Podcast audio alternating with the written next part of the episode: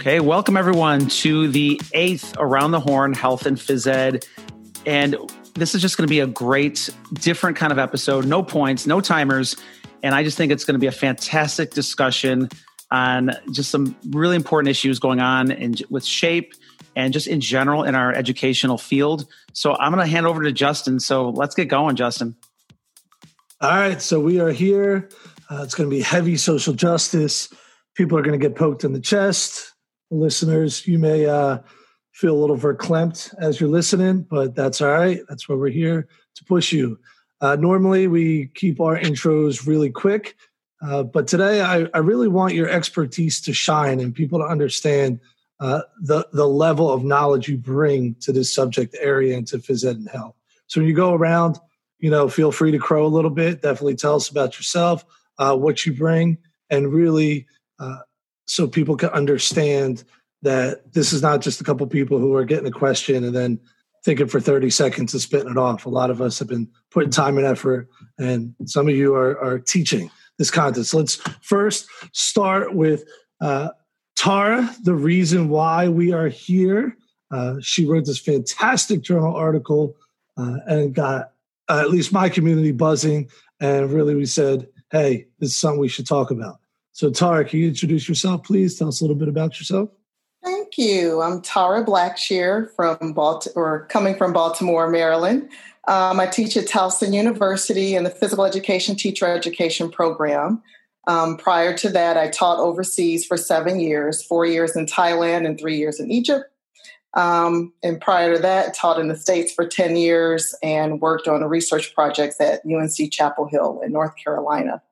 So I repatriated in 2016, and boy, have things they've changed, but they've they remain the same as well. So thank you for having me. Uh, it's awesome. And she has to deal with Dylan Landy all the time, which in and of itself should give you a stipend. But that's another conversation. Steven, want to talk about yourself, please? Yeah. Um, I'm definitely not going to be the most dynamic person here tonight. I will say that up front. I'm here to learn and kind of explore the topic and figure out what's going on. I've taught for the last five years in Philadelphia. Before that, I taught in the South Bronx.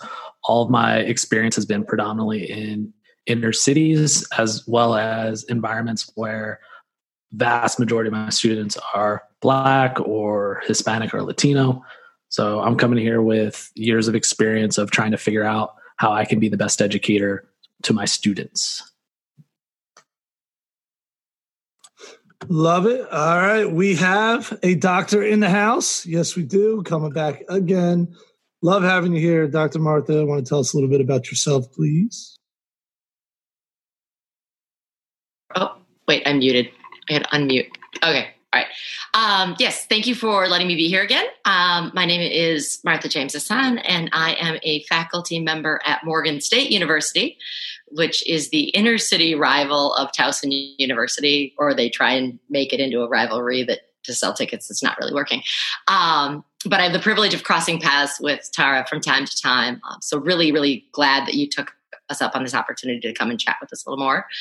Um, my work in physical education, I started, I taught in Guam and then I taught in um, St. Paul, Minnesota and was a building level administrator and a district level leader uh, prior to transitioning to higher education, um, where I started my higher education full time career at Towson and am now at Morgan State. Um, my work in social justice and diversity has been uh, really about a 20, 25 year journey. Uh, I developed a theoretical framework for looking at intercultural interaction um, called cultural fluency that I've written about a few times in a number of places and presented about. Um, and the ideas about implicit bias and the hidden curriculum and how physical education is really because of its its relationship to sport and the body's need and love of movement how physical education can either be a hegemonic device that reinforces inequities or we can be a mechanism to interrupt them so i'm happy to always bring other people along on this adventure love it and we have our first term that needs explanation hegemonic for most of us out there, we do not know what hegemony is. Can you give us a quick definition, please?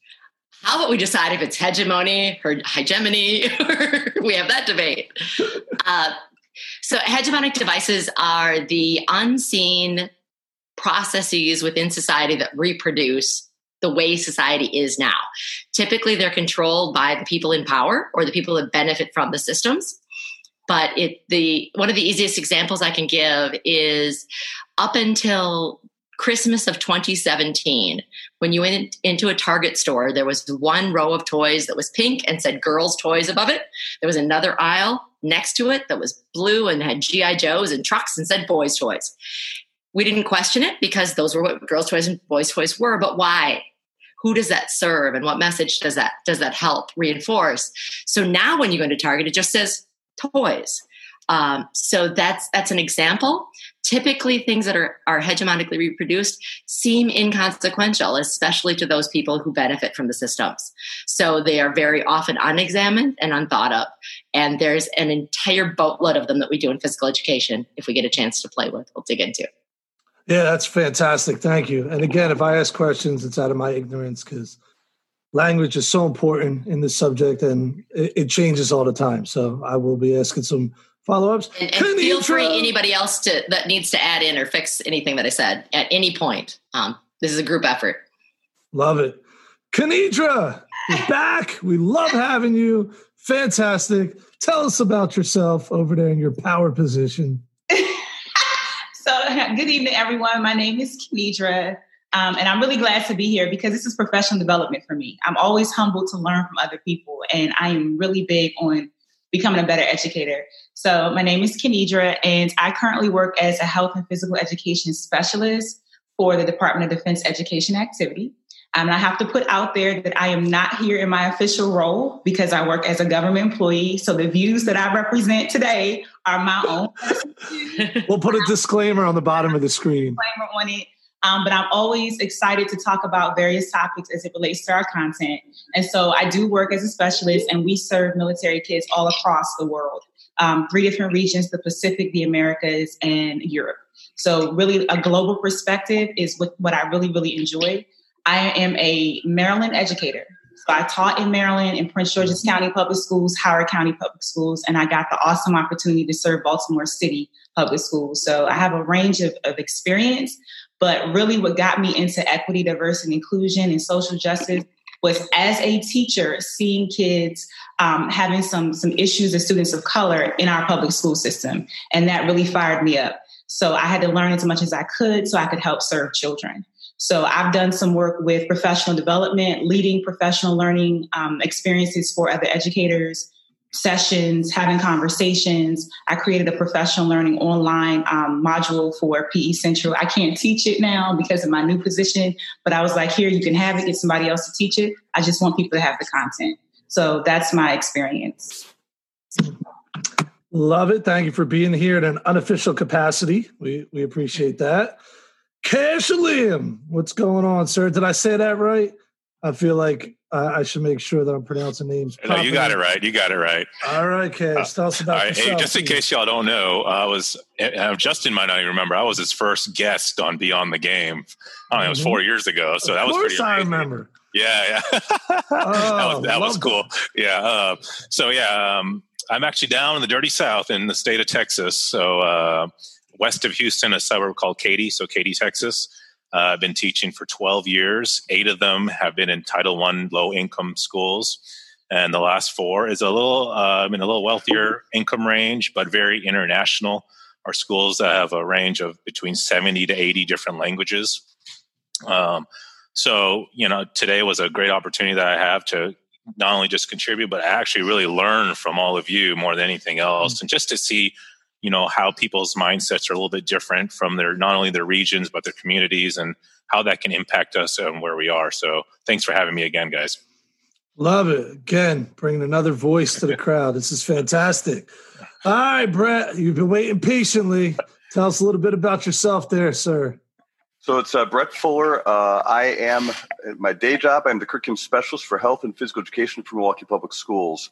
I oversee all the health and physical education teachers for the district. Uh, it's about 150 teachers in 160 schools. We have uh, we are city of Milwaukee is considered one of the most segregated cities in the country. Uh, we have uh, the fourth lowest zip code uh, in the country is actually in our city, so there's a lot of uh, disparities within our city.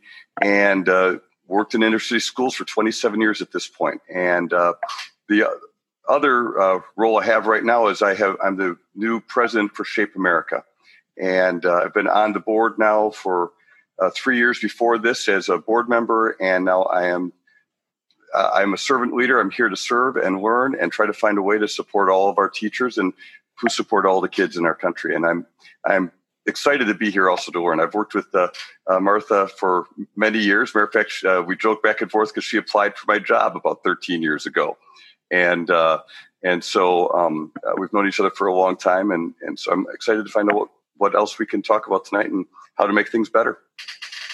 Fantastic. Fran joining us. Fran, she is an OG of this show there from the beginning. Fran, thank you for coming. Tell us about yourself. Hi, I'm Francina Hollingsworth. I live in Houston, Texas. I teach middle school health and well, foundations of fitness, which is high school credit PE, and I'm glad to be here tonight. Love it. I'll do my introduction. I'm Justin. I stayed at a Holiday Inn once, so that means I have knowledge about everything. And that's all I bring to the show. Um, everybody's heard me too much. So, no, I'm, I'm Dave. I teach in Fort Myers, Florida, kindergarten to fifth grade PE, and I'm loving it. And I'm loving this panel tonight. So, again, I'm not going to talk a whole lot because I want to hear from all of you. I really do. And I'm excited for this. So, it's all you, Justin. All right, here we go. So, the beginning, we talked about language, how important it is. So I'm going to throw out a term. Feel free as the panel. We're not going to be calling names. It's going to be more of a discussion for this part. Uh, I'll throw out the term. I'll give you the definition where it came from, and then you tell me uh, agree, disagree, what am I missing, uh, anything you want. Challenge it, anything. It's wide open. So the first one. Oh, and before I get to that, just know students are being harmed in our schools right now. So when you're feeling attacked, if you are white and listening, if you are a man and listening, and any of those attacks come and you get defensive, like I'm sure I will at some part, uh, just remember this is not an attack on you personally. It's an attack on us thinking and continuing the harm of students in our schools. So that always has to be first and foremost when we talk about this. And that's why I think all of us are passionate. I know uh, talked about that earlier. Once you recognize they're being harmed, you can't just sit by and watch it without doing something. So that's really the purpose here is to uh, minimize just that. Really quick, sure. the, just to help with the contextualization. So I heard like, you know how you you think you know a lot, and then you hear something and you're like, oh, why didn't I think of that? So last week somebody said to me this formula: try really, really hard not to offend people. Try twice as hard not to be offended. Mm. Um, and and I say that not not to our people of color who need to teach us more, and but to, to my colleagues who look like me. Try not to be offended twice as hard as you try not to offend, so you stay in the conversation, so you work through the bumps, because the language of it will always throw us off track and it will alienate and separate and that's not going to help us help the kids and not going to help us help ourselves be better people so love it thank you back to you, Justin. Sorry. Love it. Anytime. Just hop in, interrupt me. For real. Pretend you all were men and you can interrupt and you can just jump in whenever you want and nobody cares. So here we have uh, first term racism. Uh, and this is from Dr. Kendi. Uh, he talks about the marriage of racist policies and racist ideas that produce and normalizes racial inequities. So that's for racism. I know there's also a couple other definitions. What are our thoughts? What do we have to say about racism? I agree with that definition, but I'm sure many of you know that we can add layers to that definition. But um, I've always felt that racism is a disease of the soul. And one of the, um, it's, it's a, a, a very exaggerated form of low self esteem and inferiority. Because if you are really superior and if you are really all of that, then I shouldn't have to oppress and suppress another human being um, to make myself appear great. And so I do think it is a disease of the soul. And as with cancer, um, those d- diseases they mutate and they they they infiltrate and they they just become toxic and they grow um, unless they're treated.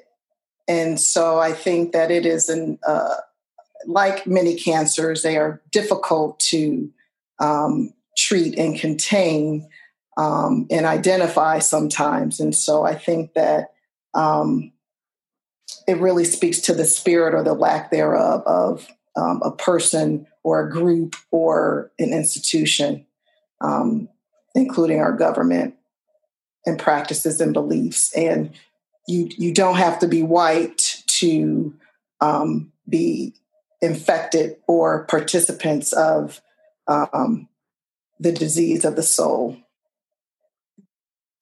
So I would say when I think of racism as a person of color, I think about it as an ism, like a system.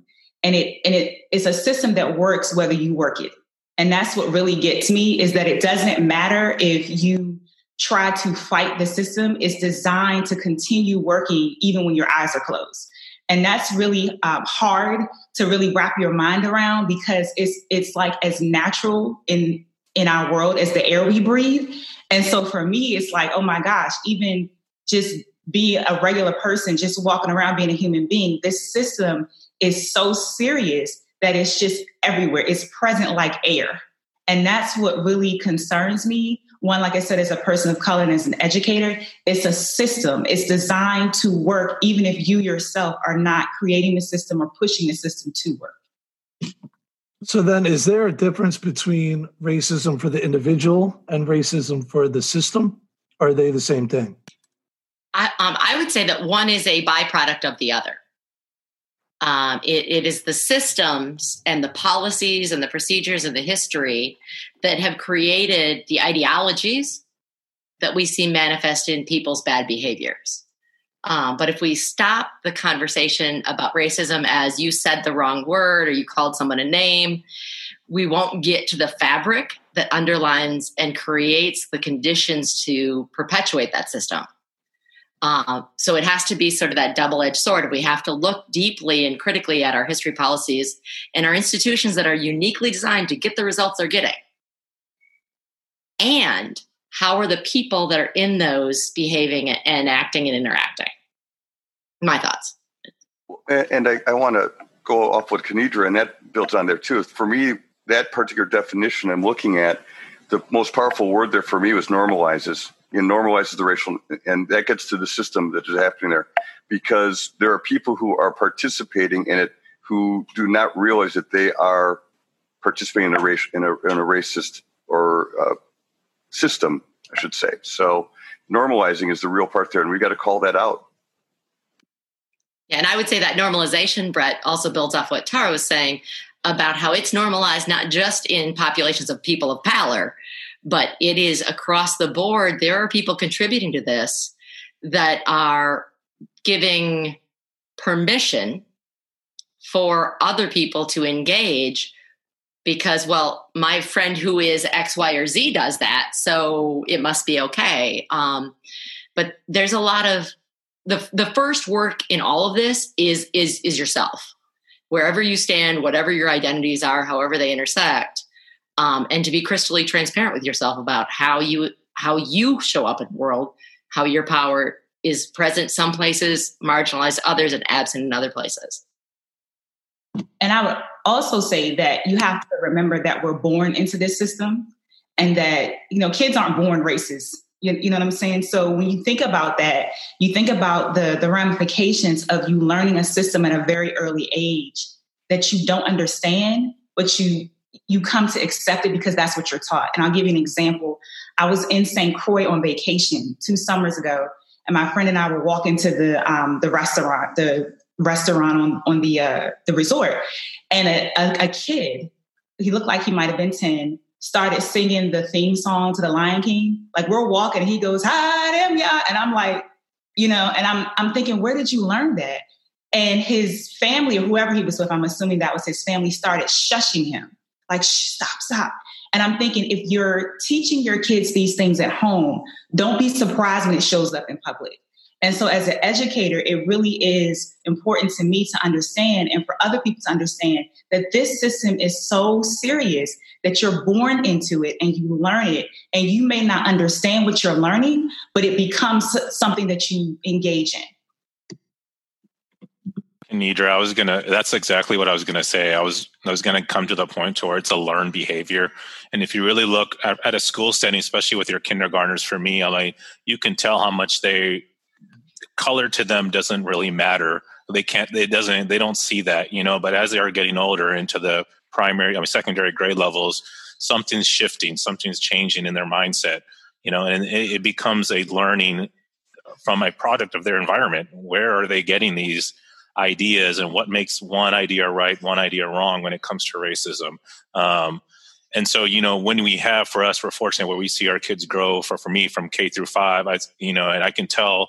You know, for me, with my bilingual kids, when I have them get in groups or partners, you know, are they going with the people they're most comfortable with and they look alike, or are they willing to venture out a little bit and you know, and that doesn't matter to them. So, you know, for me with racism, it, it is a learned behavior. So when I think of that term, I'm like, you know, for me, the problem is, you know, when does that start? Uh, you know, and it, it varies from person to person, but if, to me, it's the environment they are being raised in and what they are hearing and listening to. And for them, they may not know whether or not that is right or wrong unless they go out and willing to meet other people and actually have these kind of conversations. Yeah, and Kash, I would say that they they see different colors, right? They know that the kids are different colors. They just don't care because that age, it, it doesn't matter. It's not a deciding factor in what's going on. All right, so now we're going to go to the next term on here, uh, which is racist, right? The term racist. And that's a term as a white person. Like you could call me any name in the book, I don't care. You call me a racist, and for some reason, that's the one that gets me. That's that's the thing that, that strikes me. Uh, and for us, a couple things I would like to discuss, and again, y'all can add on uh, or tell me I'm wrong here. But I think some of it is the binary of you are racist or you're not. Uh, how, can we talk about that? And then the other question uh, I would like to talk about also is um, how do we talk about being an anti-racist versus not being an anti-racist, and how do those uh, interact? So again, Dr. Kendi says uh, racist is someone who supports a racist policy through their action or in, inaction or is expressing a racist idea. So I know that was a lot thrown out there at once. There are entire books written about this stuff, but any ideas on A, um, anti racist, and also B, uh, the idea of being called a racist?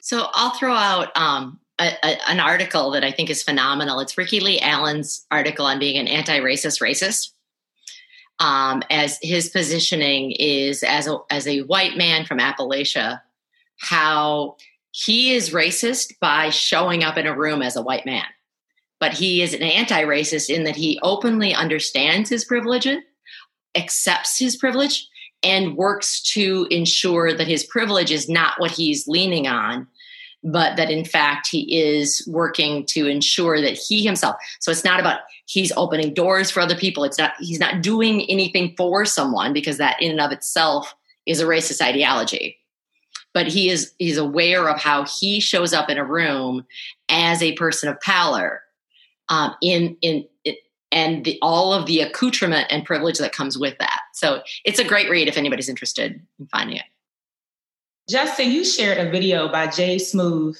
like two years ago, I think it was. Yeah, love that video. How to tell someone they sound racist. And I used that video to mm-hmm. a professional learning when I was teaching at the middle school. And it was like the room was quiet afterwards. And then, and I like short clips to get people's attention. And it was talking about how you address these kind of issues without addressing or attacking a person for who they are, but attacking the actual issue that's coming up.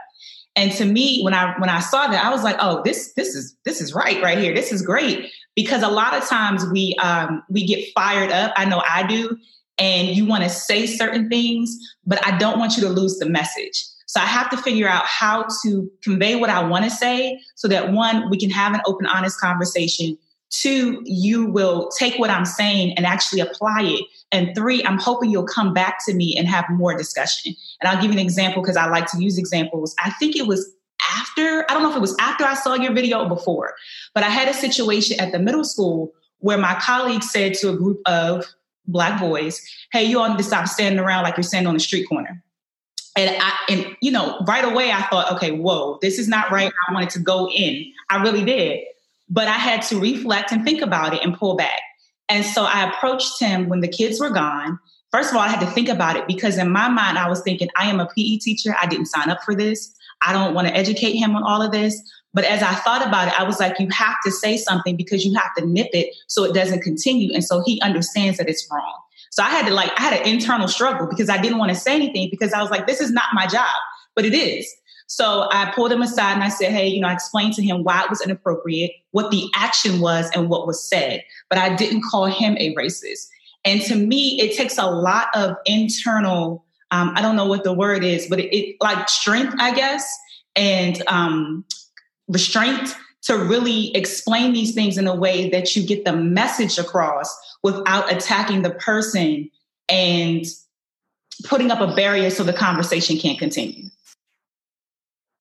So I guess I get that, that gets to kind of the point there because uh, you know this particular definition does make me uncomfortable because part of the thing is I think that we, especially we as white white people, have grown up in the system and we might end up doing something that is racist, but not realize it at that point. Um, it's for me the, the when I think of race is someone who who is who's been shown what they have uh, what they're doing, and then they still continue to do that.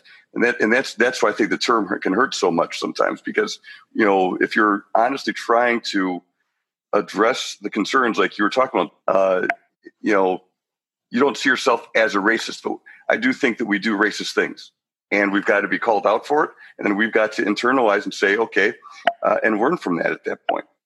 Yeah. So I think uh, another point that Jay made in that video that Kennedra's talking about is if we get into the debate of whether you're a racist or not, there's so much wiggle room. Well, I helped a black person cross the street last week. I can't be racist. No, we're not having that conversation. Now we can talk about your action. That action was racist. And Brett, like you said, we're all going to do some action that is racist at some point.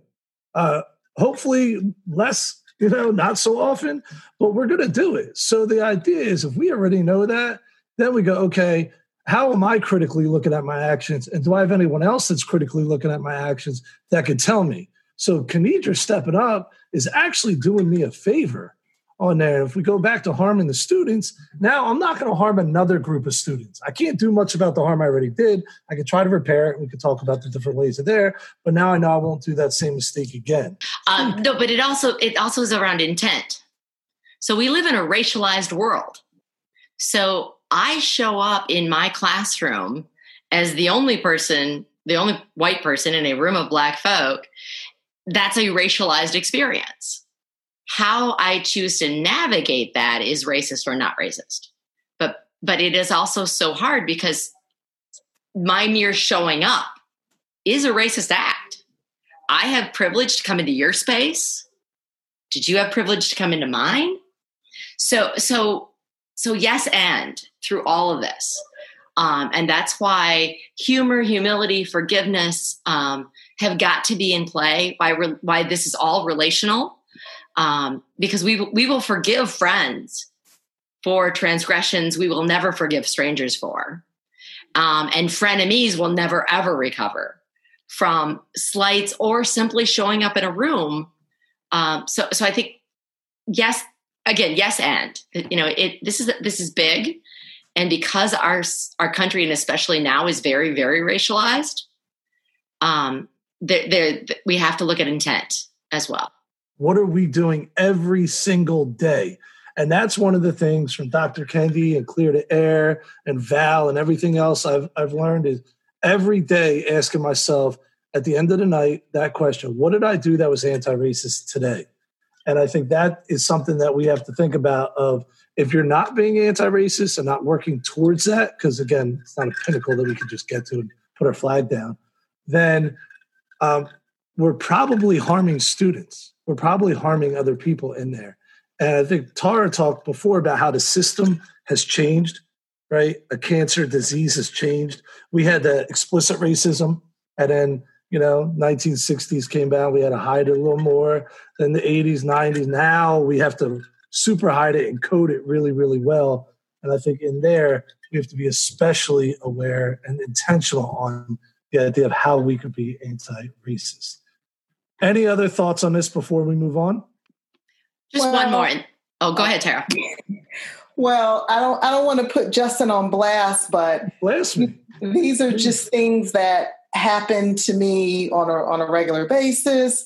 And I think even Kennedra sharing how she has to like really think about um, how she's going to craft a response probably has a lot to do with her being a black woman and wanting to be heard, wanting to be respected, wanting um, to not come across as the angry black woman and and a host of other factors. But um, I felt a little ding when um, you were like, oh, we have a doctor in the house, Martha. And I'm like, okay, well, you actually have two, at least two. But so these are things that are very common where I have students who white male professor doesn't have a doctor, doctor so and so, it's automatic.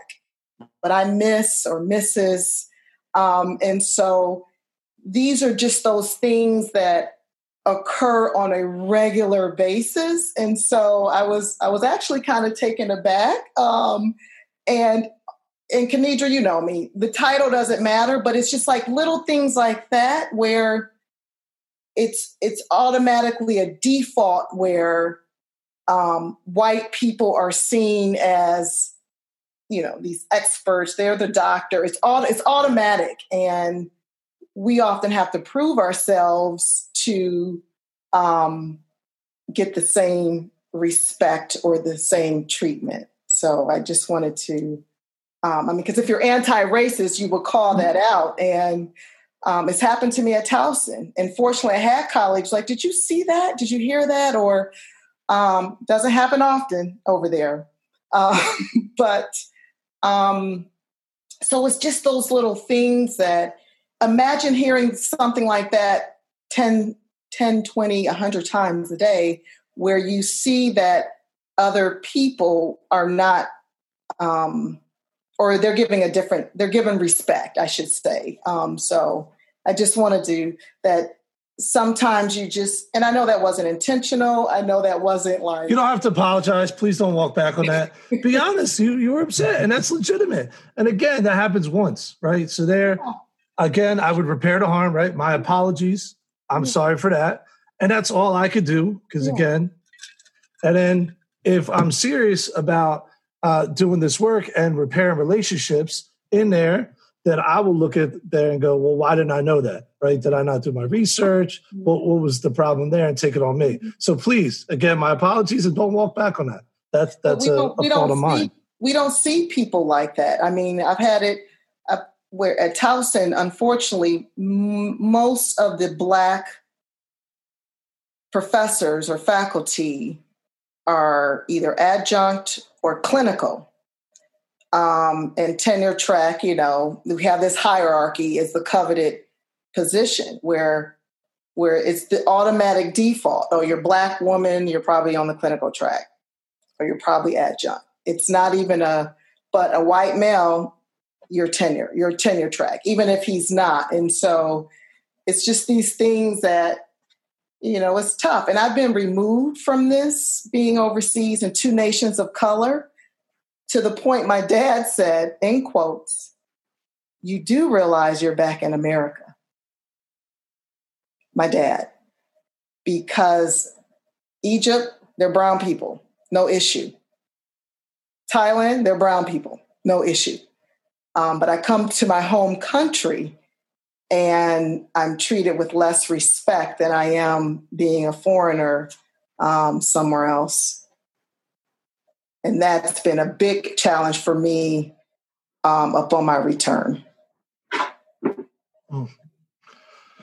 All right, there was the the first for me. Extremely uncomfortable moment. I appreciate that, Doctor. I, uh, I want to piggyback real quick, Justin. Sure. Um, just real quick, two things. Um, I actually went to school overseas for a little while in my uh, lower grade. So I actually went to uh, school, international school in uh, Indonesia, Pakistan, and Yemen. So just to uh, kind of give uh, feedback on being a younger Black American, when I was living overseas, there was a sense of freedom that I didn't feel here in America. Um, people didn't look at me as a Black American, they looked at me as an American. And that's all, oh, you are American, so you got clout. When I moved back here, um, uh, my ninth grade year, the weight of being a Black American came back on me. Um, you know, um, being in a rural, back in rural Louisiana, being like judged for being black, it all came back. So it's like I had to reacclimate myself in my home country because um, I did I didn't have to worry about my color in other countries. It was, you know, you got treated like, you know, high class, no matter how fat your pocket is, because you were American. But in your own country, you're uh, degraded just because of the color of your skin. No matter your intelligence, no matter your uh, social economic level, it, it, it didn't matter. Um, so moving forward, as a um, as, as adults, when I moved to Texas, I'm four hours away from my hometown. Um, I didn't realize I was doing this until Sandra Bland passed away. So, um, and if you guys don't know who Sandra Bland is, she's a young African American that um, was arrested for a, uh, well, was stopped for a traffic stop, uh, had um, words with the police officer. He arrested her and um, she died in police custody. They say she hung herself uh, while in police custody. You know, there's a lot of speculation about that. But anyway, I have rest stops that I know is safe for me to go to or that I deem safe. So if something happens to me on the road, then I know, okay, I could go to this house. Okay, this this area seems safe. I've seen black people at this store. If it's not like you know McDonald's or a, a town, you know, it was one of those things that I didn't think about until this event happened. Then I realized that I have certain areas that I subconsciously deem safe to myself just traveling in my own country. So th- this is amazing, and this is the kind of conversation I think we all have to lean into, um, comfortable or uncomfortable. And so my my by default as a white woman be to apologize to Tara for not standing up for her. I'm not going to do that because I think that white apologies and apologetic white folk is not helpful to the conversation either. Um, but it is an example of how relation matters. So Justin has introduced me as Is there a doctor in the house? There's a doctor in the house every podcast. Um, so 100% the way that reads, because there is, and there may be underneath. So that, that just, just to say, um, that that this in of itself is a really beautiful example of the courage it takes to stand up and say, "Hey, that was hella fucked up." Pardon my French. You can't do that in a podcast. I'm sure that was. I'm sorry. Let me redo that. That was hella messed up. um, but but about staying in the conversation about you know, I mean, Justin needed to take a break and take a minute, and, and but but it was just a second. Um, and so when Justin and I first began this, when Justin first began this journey with me, uh, what, like 2014, 2015, um, I came up with the idea of the hashtag of imperfect ally. So you're an ally, you're two feet on the ground, ready to do it, and you're going to screw it up so much more often than you're going to do it right. And that's exhausting for the people that have to point out those failures. But you ha- but we have everybody has to keep pointing them out to each other, but find a loving, gentle, relational way to do it. Um, because the six of us, nine of us, I can't count, yeah, nine of us that are on here, we're going to keep this conversation going because we're not worried about the woke wars for who knows more than somebody else. We're not playing oppression Olympics for who's got it worse than other people. We're simply saying, this is how this landed with me. It's not okay. Justin says, Oh, you're right. It's not okay. I get that. I can step up and say, I acknowledge that I did not step up publicly and handle that. And in that, there's some really beautiful healing that can happen as a model for other people to staying invested and staying engaged. And I truly, you know, believe that's the only way we're going to make any kind of ripple in this for the kids that it needs to be rippled for. And I will also add two things. Um, one, I saw a meme on Instagram and it said, "Don't you get tired of talking about racism?" And the response was, "Don't don't you think I get tired of experiencing it?" You know, so that's something to think about. And the second thing I'll say is that eventually we always get to the conversation about, well, what do we do, or how do we train pre-service teachers, or how do we train educators in the field? We show them things like this, and we have conversations. We practice these things. This is not something that you just all of a sudden know how to do. You've got to have convers. You got to practice it. Like we practice fitness skills and locomotor move. We practice that. You have to practice this too, because when you're in the moment and you're trying to have these conversations, you may not have that in your toolbox to draw on. So you've got to practice it and make it normal practice so that when it does come up, you feel more comfortable addressing it. I wanted to just ask two questions real quick. And I'm sorry, I apologize for my ignorance beforehand, but first one's to Martha, and then second one's for Tara and Francina. Um, for Martha, you had mentioned earlier when Justin posed the question about uh, racism, a racist or an anti-racist. You, you, and I'm just thinking about viewers who may be watching this who might have thought uh, when you came into a classroom full of African Americans, you, you, for you that you thought that was racist, or for that, you invaded their space, and then you also thought they might have been invading your space. So I wanted you, I just to clarify why you thought that, um, and why, so the viewers may have a better understanding why how you came up to that uh, reasoning. And then question two, after you answer that, Martha, um, Tara, and Francina, is your experience in the other countries. Why do you think you were treated differently in those countries compared to what's happening right now in the United States? You know so we can get a better understanding. What are they doing differently or how is their environment society different that we're not doing in the united states of america that you guys felt that way? So i'll let martha sorry and i'll let martha answer first yeah. and i'll let y'all answer second just so pose the question no, in order. yeah no Kash th- those are great questions and, and especially for the opportunity to clarify because um, oftentimes i speak in a way that i miss steps.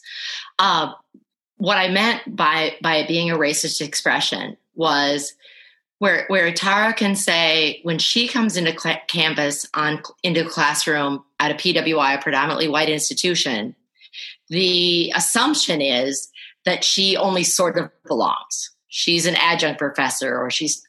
I can bring my my my full associate professorship into a classroom on a historically black college campus and expect to be welcomed. And that that that is not me being racist, but it is an expression of a racialized experience that that shows my power. Because the other piece that we have to understand about institutional racism, or that I hope people learn to understand, is that yes, so I'm I'm in my classroom in Banneker Hall in front of my 60 students. If there's a fire, the implicit bias of the firefighters will pull me out first so even though we're all there as equals, we're also not because of the ideology and the policies that are present in the laws in our country. So so I was I was trying to get to that and if I missed it or if I'm still missing it, um, I'm happy to dig deeper, um, but I don't want to monopolize the microphone because that's you know also a racialized piece. Okay, well, um, for my part, I was um, overseas in the 80s. So at the time, um, my family was viewed as African first, but then when they realized we were American, um, at that time they held Americans at a higher standard. So when they found out we were Americans, you know, they viewed us at this higher standard because Americans were, you know, the uh, I'm trying not to cuss, but you know, top dog at the, at the time. You know, everybody looked at us uh, at the time um, to be the head honchos of everything. So, um, and then they were astonished because they didn't realize there were Black Americans there. So, you know, a lot of countries, uh, like Middle East, uh, probably uh, got a taste of uh, a lot of African Americans when the Gulf War happened. And I'll pick up on what Francina um, just shared. I think the American passport, I mean, if we look at history, many Black Americans left um, and moved to Europe to um, have a better life. Um, I do think the hue of mine and my children's our skin um, was certainly a benefit. And like Francina, they assume you're from the continent somewhere. And when I would cover my hair, which was optional, they thought I was Egyptian. So um, you can blend in, and you're just you you you don't have to deal with racism. Period. Um, was there colorism in some in some places? Yes, which is still that white supremacy um, infiltrating nations of color. But um, when you're removed from that from seven years and you come back to the United States, it is um, very um, it's illuminated and and you, it, it really takes you back. You have to really like, whoa. And I'm a vocal person. I'm older, and I'm, I'm at a stage in my life where, and I've always been this way, but I'm really not going to put up with a lot of things. Um, and so I, I feel that I am meant to be in this space to speak up. Um, many assistant professors, they're traditionally they're a lot younger than I am, and they, there's a fear element um, because they're so worried about you know I've had a career before Towson, I'll have a career after Towson, and so um, I think I'm in a good position to write papers like hashtag shape so white um, and use my cultural privilege um, and academic privilege to some degree to and w- with the fearless um, attitude to hopefully bring change not only to PE but in this country as a whole. So I think to get to your question, skin tone, um, passport and they had other issues to worry about then i'm better than you because of some arbitrary um, characteristic. Uh, real quick can you tell us what colorism is please?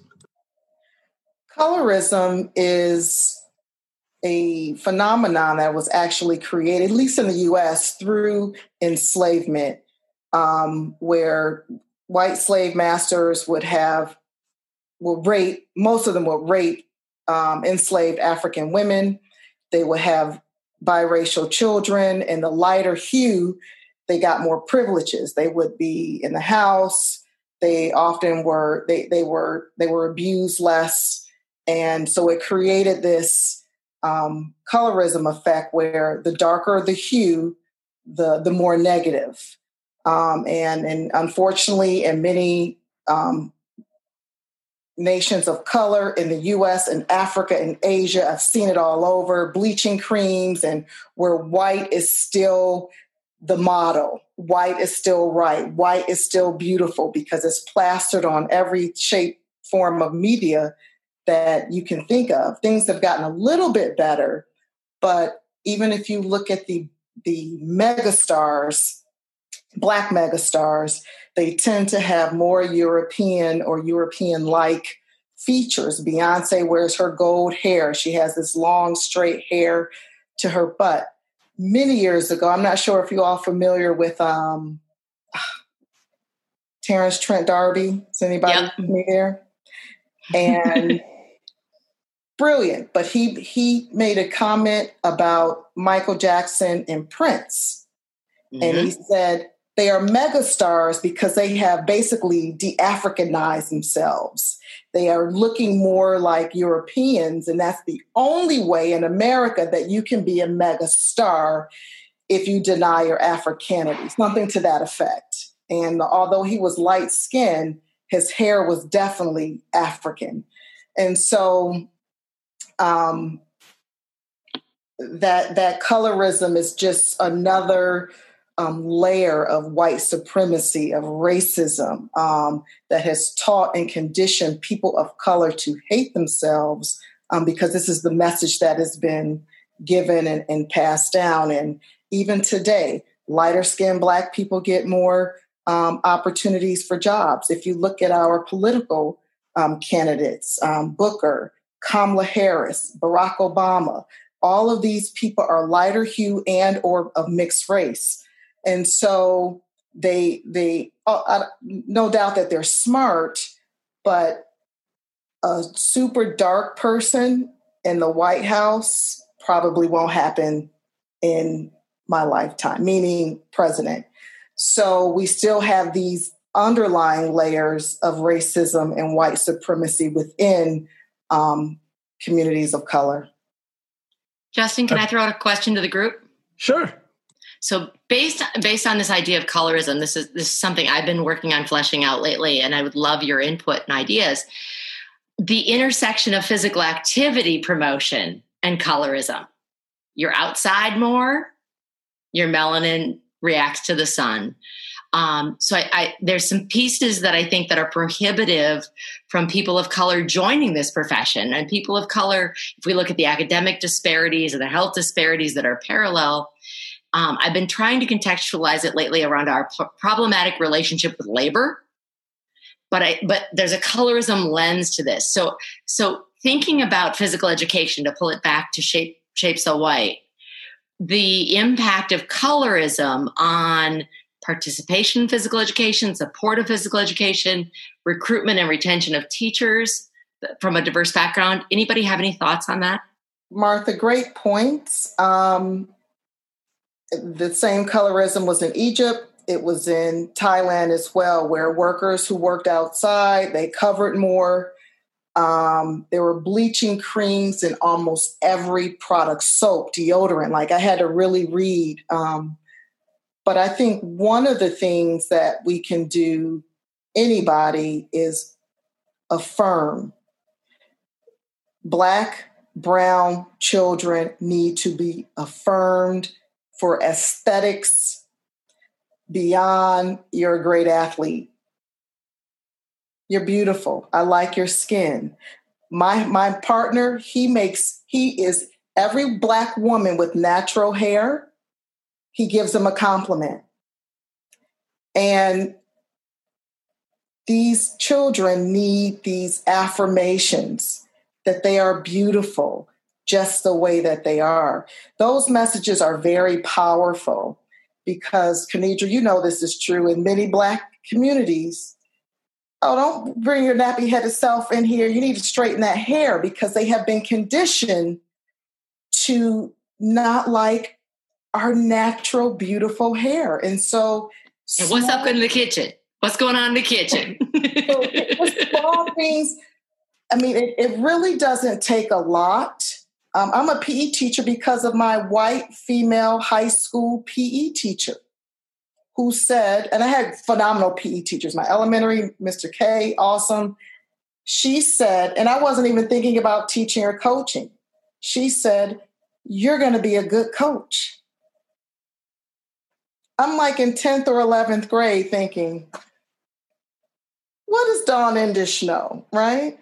And so, but those little snapshots of somebody affirming what you're good at or that you are beautiful. People think, oh, that's so superficial. No, it's actually very important especially if they aren't getting those messages at home. And so I think those are some, you know, when I went natural, my hair was straightened from age 12 to 20. I'm in college, a white man. I was working. He comes to me, he says, Your hair is beautiful. I said, Thank you. He says, Don't change it. That's what he told me. So I think just just affirming children for who they are um, can start to um, dismantle some of those elements of white supremacy that have that are you know intertwined um, in, in many communities of color and so i think affirmation i think is critical for all students but certainly students of color yeah i would agree with that and i had the opportunity to work with um, pete charette to design some posters around diversity um, because I didn't see a whole lot. And so I think when we see that there's a deficit, speaking up and saying, okay, there's a need for something, let me see who can who I can work with. I mean, our one of the best things I think about the physical education, health education community is that we are so collaborative. There is no I can always Twitter or tweet somebody, message someone, text someone, somebody will meet me somewhere to talk about various things as it relates to our content. So whenever we think about, um, like Tara said, affirmations and things like that, where what are we missing, and who can we collaborate with to make those things available in our schools? As a woman of color, when I see women who look like me, when I see images that look like me, that affirms me. So just putting up posters and whatever in your classroom or in your teaching space is also a way to affirm like this this is normal not what you are seeing on television so making your classroom a space that is inviting by what you what you choose to put on the wall that also because when we're, we're talking about pre-service teachers sometimes and teaching them how to create their spaces for kids what you put out there also when i walk into your teaching space or when i walk into a teaching space do i feel like i belong here?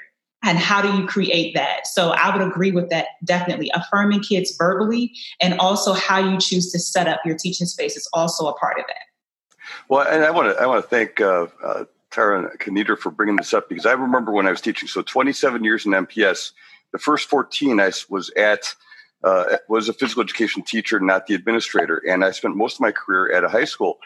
And i didn't get colorism. And and now that again hearing it here hearing it now the way it's being described, this is going to help me when I'm talking with my teachers and saying what we what we should be doing and how we can address some of these things. Because I remember students talking and saying they don't want to go outside to do the tennis unit or softball unit because they're going to be out in the sun and they don't. And it, I I can sit, sit here remember not quite getting that, and I'm like, oh my gosh, there's another example of how much we still have to learn. And so, thank you very much. This is it's a fantastic conversation. Thank you. Yeah, I think colorism and adultification are two things we really need to understand more, uh, which we don't. Uh, but I have to be respectful of everyone's time, and I really brought uh, Dr. Tara here to talk about her article in her full capacity. So I'm not going to say anything else. Can you tell us everything you need the listeners to know about your article uh, over there? And then after she gets done, Brett, I would really like to hear from your part what is Shape America doing? Because I think your PR team is a little weak in certain areas when it comes to EDI. Because if somebody asks me right now, I have no clue. So, really, this is what uh, got us here. So, Tara, can you tell us about the paper, what it's about, and everything we need to know, please? Okay, well, having re- repatriated home, um, I was actually joking with Dylan Landy. We were at work and we were looking through, I guess it was the 20, I don't know, 2017. And we were like, we were like, hashtag shape so white because all of the teachers of the year were white.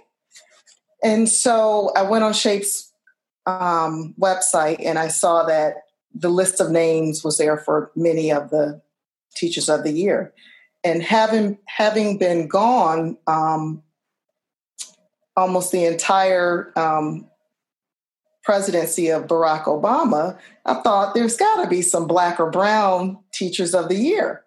So I went back from 2008 until 2018, an 11 year span, thinking, okay, got to have some Black Teachers of the Year. And I was aware that we had some Maryland Teachers of the Year, including Kennedra.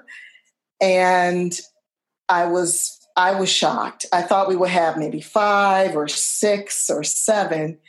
And as I kept getting confirmations from the past teachers of the year, most were white.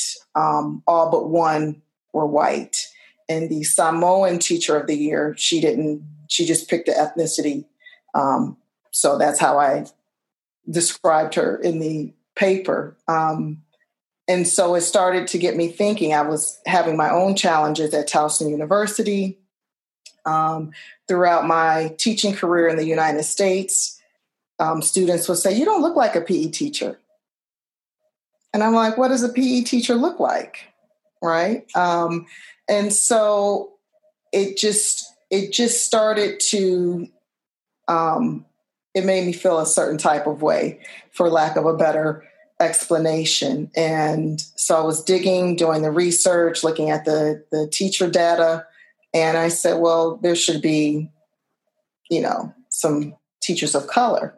So when I found that there weren't any, I started to delve into the criteria, um, which, as I described in the in my article, was very linear, and it is not how many um, black teachers define good teaching um, and it's also in the literature.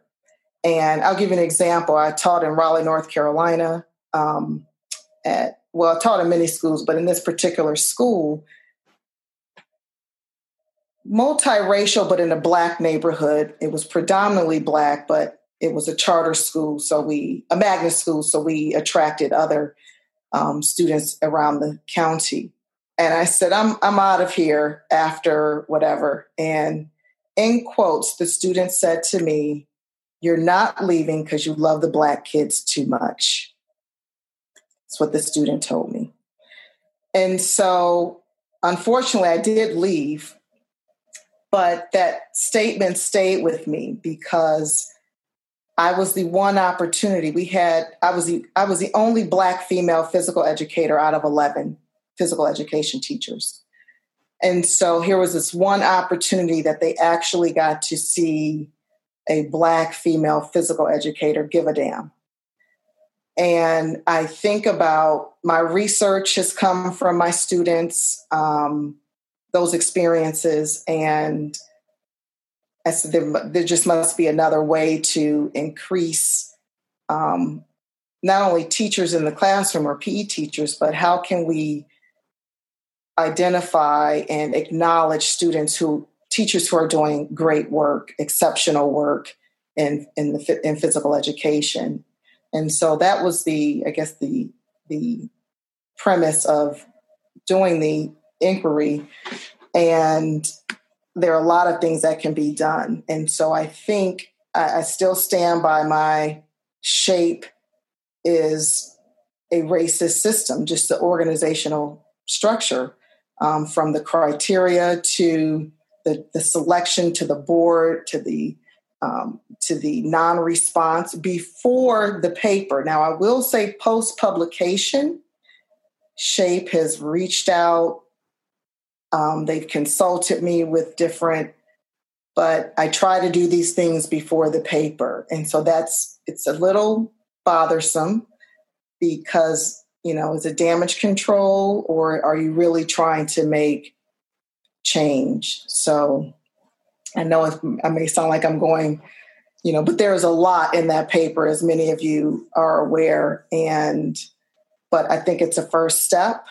And I do appreciate um, Shape America leaders for reaching out more on more than one occasion. I actually meet with them next week um, to discuss some things that may be instrumental in changing the d- dynamic.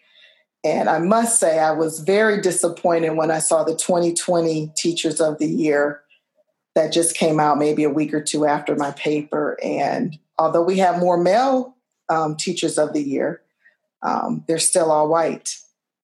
And so there is some type of, and there are some phenomenal Black physical educators I've seen them, I've observed them, I know them.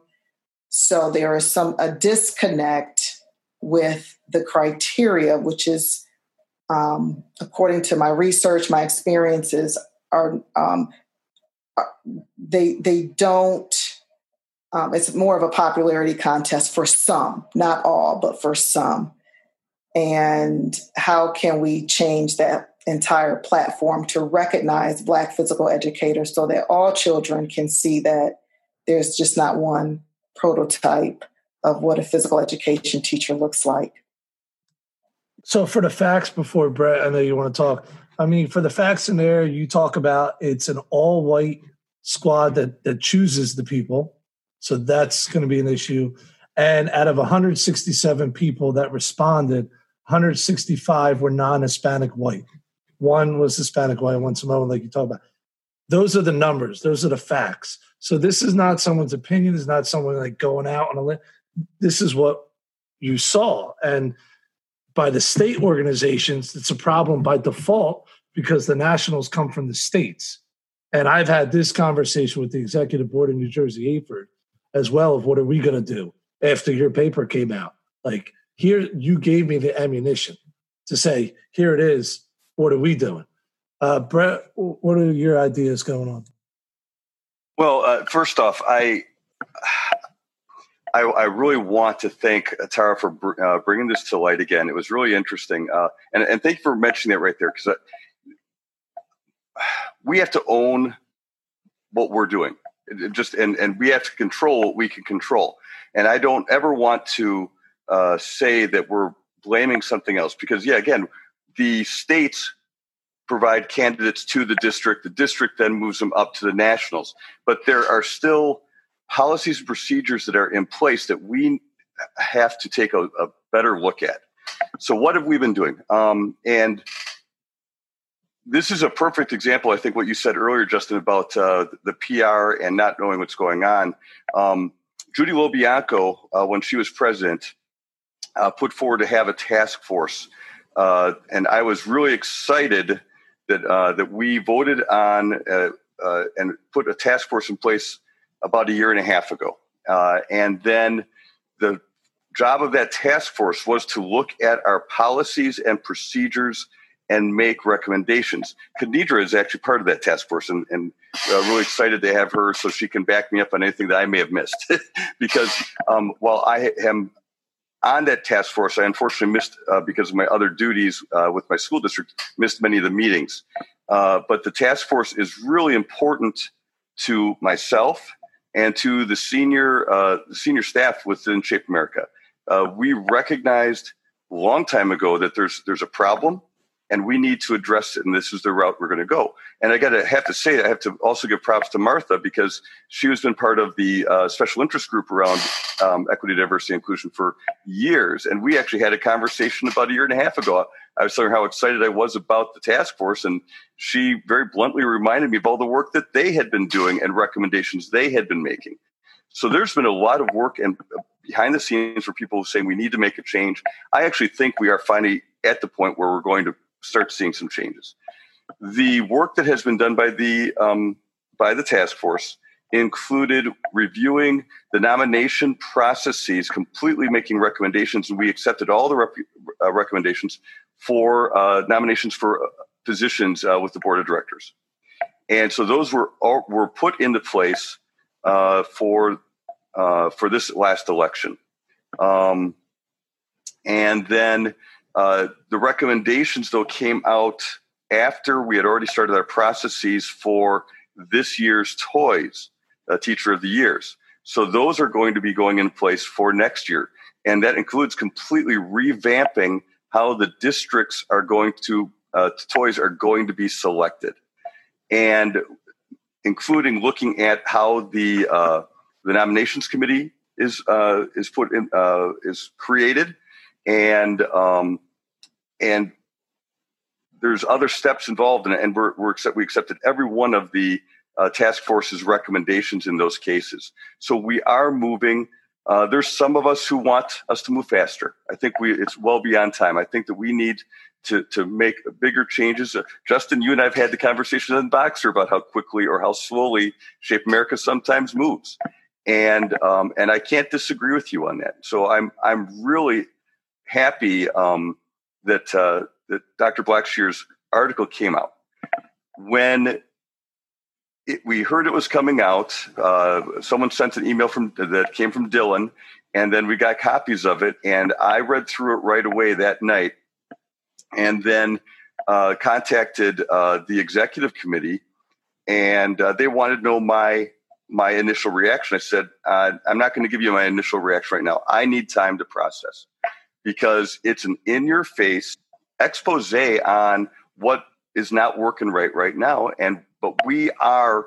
trying to address it and that's that's my biggest point we we are uh, really trying to move forward and make changes because uh, there's there's really nothing that I could argue within the article. Everything there could be some nitpicking here and there uh, that someone could sit and argue, but you know, if you look at overall, there was nothing we could argue about it. We have not had enough people of color receiving awards that are probably, you know, I shouldn't say probably, that are deserving. Um, they're not even getting far enough to be selected in some cases. And so we've got a lot of work to do, but I think we're on the right track. And we're going to keep on moving forward. That's that's one of the things I wanted to also mention is that we just passed right right around the time uh, before uh, the article came out. We passed our new strategic direction. It's a three year strategic direction, and one of the three points of the strategic direction is to continue focusing on equity, equity diversity, and inclusion. And so that is supposed to be infused in a discussion in everything that we do. We are supposed to be using that as a lens from every from every decision made by the board on down through the, the association. So that is the commitment by the board. Uh, we are 100% behind making these changes uh, because we need to be representative of our community, and uh, and we're not doing that right now. We're not doing a good enough job there. So we're going to get better. Thank you, Brett. I I really appreciate that. I would say um, so, for for shape, and then Martha, I'll let you go because I know you have a long history with Shape America in this. Um, I would say for you, uh, that sounded fantastic and I love it. And I would say, let's see the actions. So for Shape America, how are you putting it out there? Like when something does occur that's a change, when things are going well, when you're using critical race theory to look at things, um, where are the changes? So have somebody, I don't know who, I don't know how, but tell us, show us what's going on uh, because I think Dr. Martha is going to talk a lot about. We kind of knew Shape America is known for a little while, and I want to say a long while, and done nothing. So I think people want to see the members want to see what are we doing. Uh, Martha. Well, let, let me just so, jump in since you called it real yeah. quick there, Justin. Though, specifically, I think part of it is uh, we're cleaning up uh, and, and, to make it look better. The actual strategic direction is going to be coming out, and that's going to be one of the first steps. You're going to see EDI mentioned in there multiple times.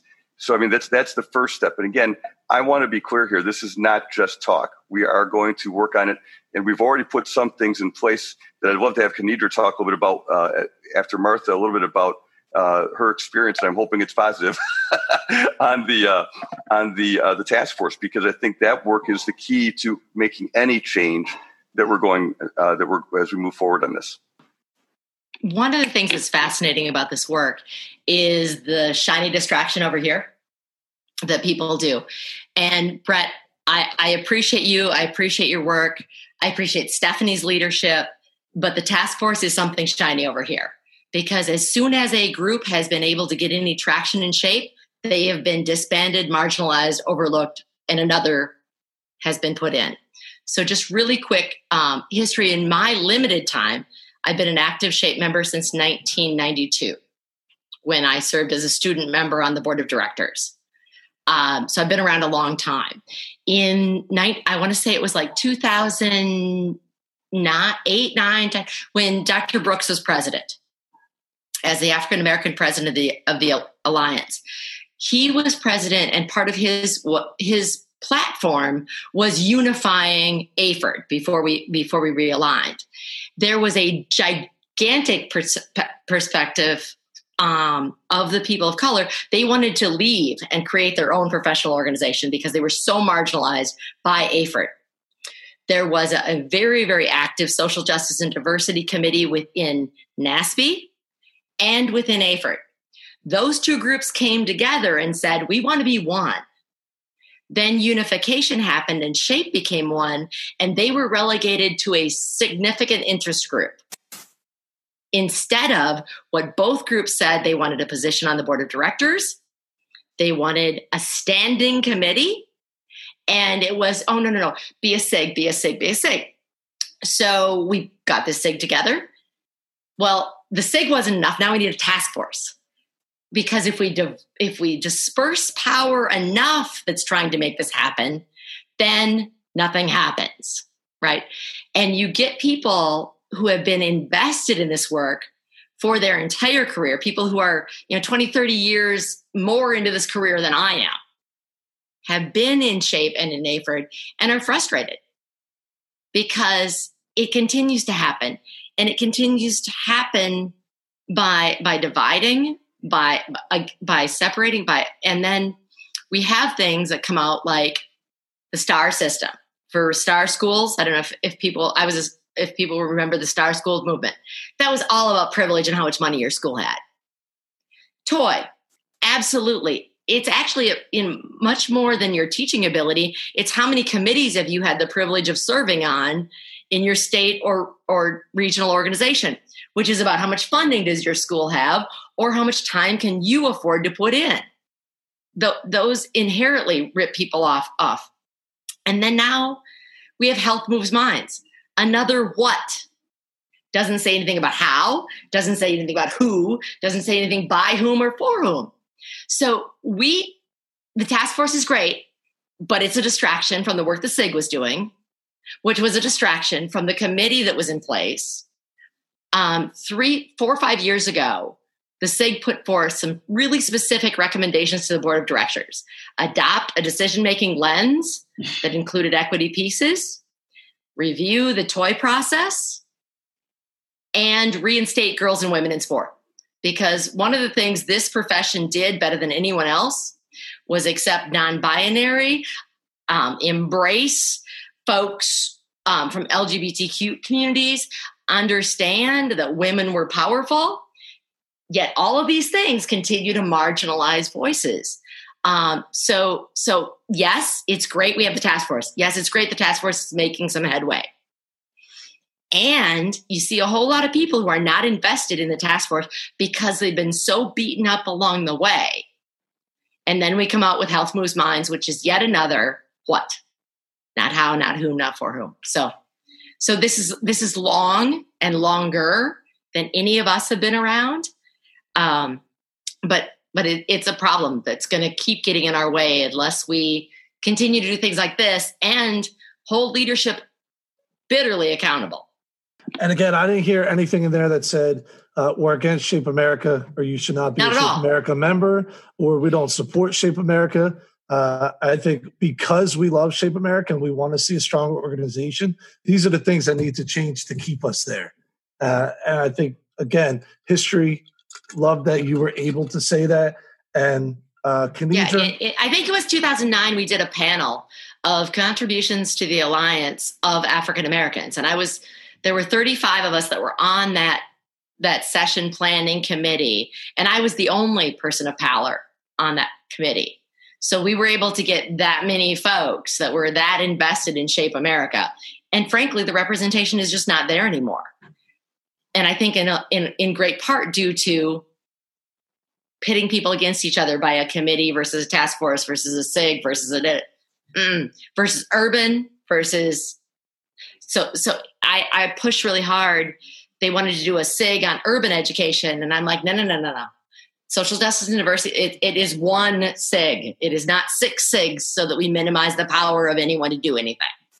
So sorry, I get really amped up on this because I've been doing it for a long time and I'm angry. So I'm very grateful for Tara's article mm. um, because she can say things in a way, in the same way I can show up for white teachers to talk about bias in a way that's non threatening. She can show up with shape so white in a way that I can't. So it take it's going to take all of us. Kennedra? I think that's that's it. It's going to take all of us. So when I got to be a part of the task force, I did not have the history that Martha just talked about. And so, two years, I think it was two or three years ago, I was talking to Justin about doing a podcast on equity, diversity, and inclusion and getting that off the ground. And Justin was like, Sure, I support you. What do you need to do? And he would send me messages periodically Hey, what's going on with the podcast? So I brought it to the task force and they, they gave me 100% support. And so I started thinking about who should be on the podcast and who I should interview. And I reached out to Martha and several other people. And that's when I found out even more that she had been doing this for however many years. So none of this is new. But I do think there needs to be a serious effort to unite all the different efforts. And I think that's missing because I, I have one of the things I do or reflect on is when I say, oh, this needs to change or something needs to happen, I then identify what am I willing to do, sacrifice, give up to contribute to that change. So, of course, I'll join a podcast or I'll join a um, task force to help, even if that means, you know, being up late or whatever it is, because I'm not the type of person to say, oh, you need to fix it, and then I don't participate in fix. But when you have so many different things going on at once, it's hard to focus on what needs to get done. So for me, I, I really enjoy being a part of the task force, but I do agree that the history needs to be brought into play and the, the the people who were there before who've been doing this for a long time can say hey this is what we did. Here are the recommendations that we made so we don't keep reinventing this. And i think that is huge and you don't necessarily know that when people invite you because i haven't been in shape america for so many years i think i've been in there for four years so i have a limited view based on the time i've been there um, so i think that there definitely needs to be some conversation about unifying the efforts I know that we have a meeting coming up. I know that we're going to be discussing Shape So White. We've all been given a copy of it. I started reading it and making comments for myself. And one of the things that um, came up for me was when Tara talked about, well, in schools, if you as a student of color have a negative experience, that impacts you for your educational life. So why would you want to go and be a PE teacher? If I've had negative experiences with the system, am I going to want to actually come out and be a teacher um, who gives back to that system? That may be the case, it may not. I think we have to look at this system of Shape America and everybody's part in it. So you've got the higher education part, you've got the people who are actually teaching on the ground, you've got people like me who are specialists and we do professional learning, and seeing where everybody fits into that piece of it. So, for example, because I like to use examples, I get on meetings now with higher education professors to find out what pre service teachers are learning. One, that gives me an idea of where I can get professional learning for the teachers that I serve. And two, it lets me know where I can pull from to um, bring teachers into our system. So you've got to start looking at um, the collaboration, the conversation. Higher ed shouldn't be over here teachers who are in the classroom shouldn't be over here. And then you've got the specialists and the coordinators over here. No, if you have a committee, it should represent every single person who has something to do with teachers. So I think we've got to unify the efforts more and reach back into the past to see what we don't need to duplicate in the future. Love it. So listen, it's been really long and I, I have four other questions we did not get to tonight, which is fine.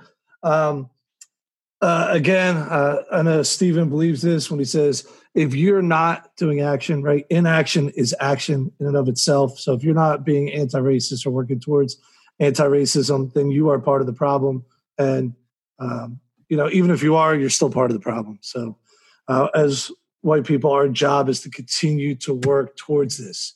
Uh, for there. And normally in the show, we have a winner, and then the winner gets the last word. Uh, I think tonight's show, it's very clear that we brought uh, Dr. Blackshear in here because of her article. So I would like to give you the last word. Anything you want, you could promote anything, you could tell us anything. Uh, it's literally up to you. But we thank you for writing this article because, again, you see what you have done. You have Shape America president here. You have a bunch of people here. It's going to be on a podcast. Hopefully, this will be uh, a change or continue to the change that people have done. What do we need to know uh, from you moving forward. And again, thank you and everyone for being here. I just want to thank you, Justin, for inviting me and the panel. And it was nice to see some familiar faces and meet some new um, folks. And so the the struggle continues. Um, look out for more work on this topic from me. And for those of you who want to collaborate, share, and um, be change agents, look me up. You know where to find me.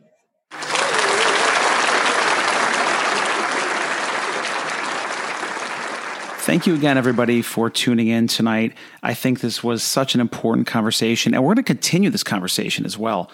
And I want to thank our special guests. Really, I mean, our whole panel is just amazing and was amazing, and I learned so much. And I really especially want to thank Dr. Tara Blackshear because it was her article that got this started. I want to thank Brett Fuller for being here for explaining SHAPE's policy and the policy moving forward. And of course, our entire panel. Like I said, we can't do this without all of them, these fantastic educators and uh, people in different fields in education. It's just been amazing. It's getting to know them. And I am learning so much. I hope you are too. And take care, PE Nation. For more of this, please go to the website, supersizephysed.com, or join us in the conversation. The link is in the show notes. Join the conversation, get involved. We need to hear from you. So take care and let's keep pushing the profession forward.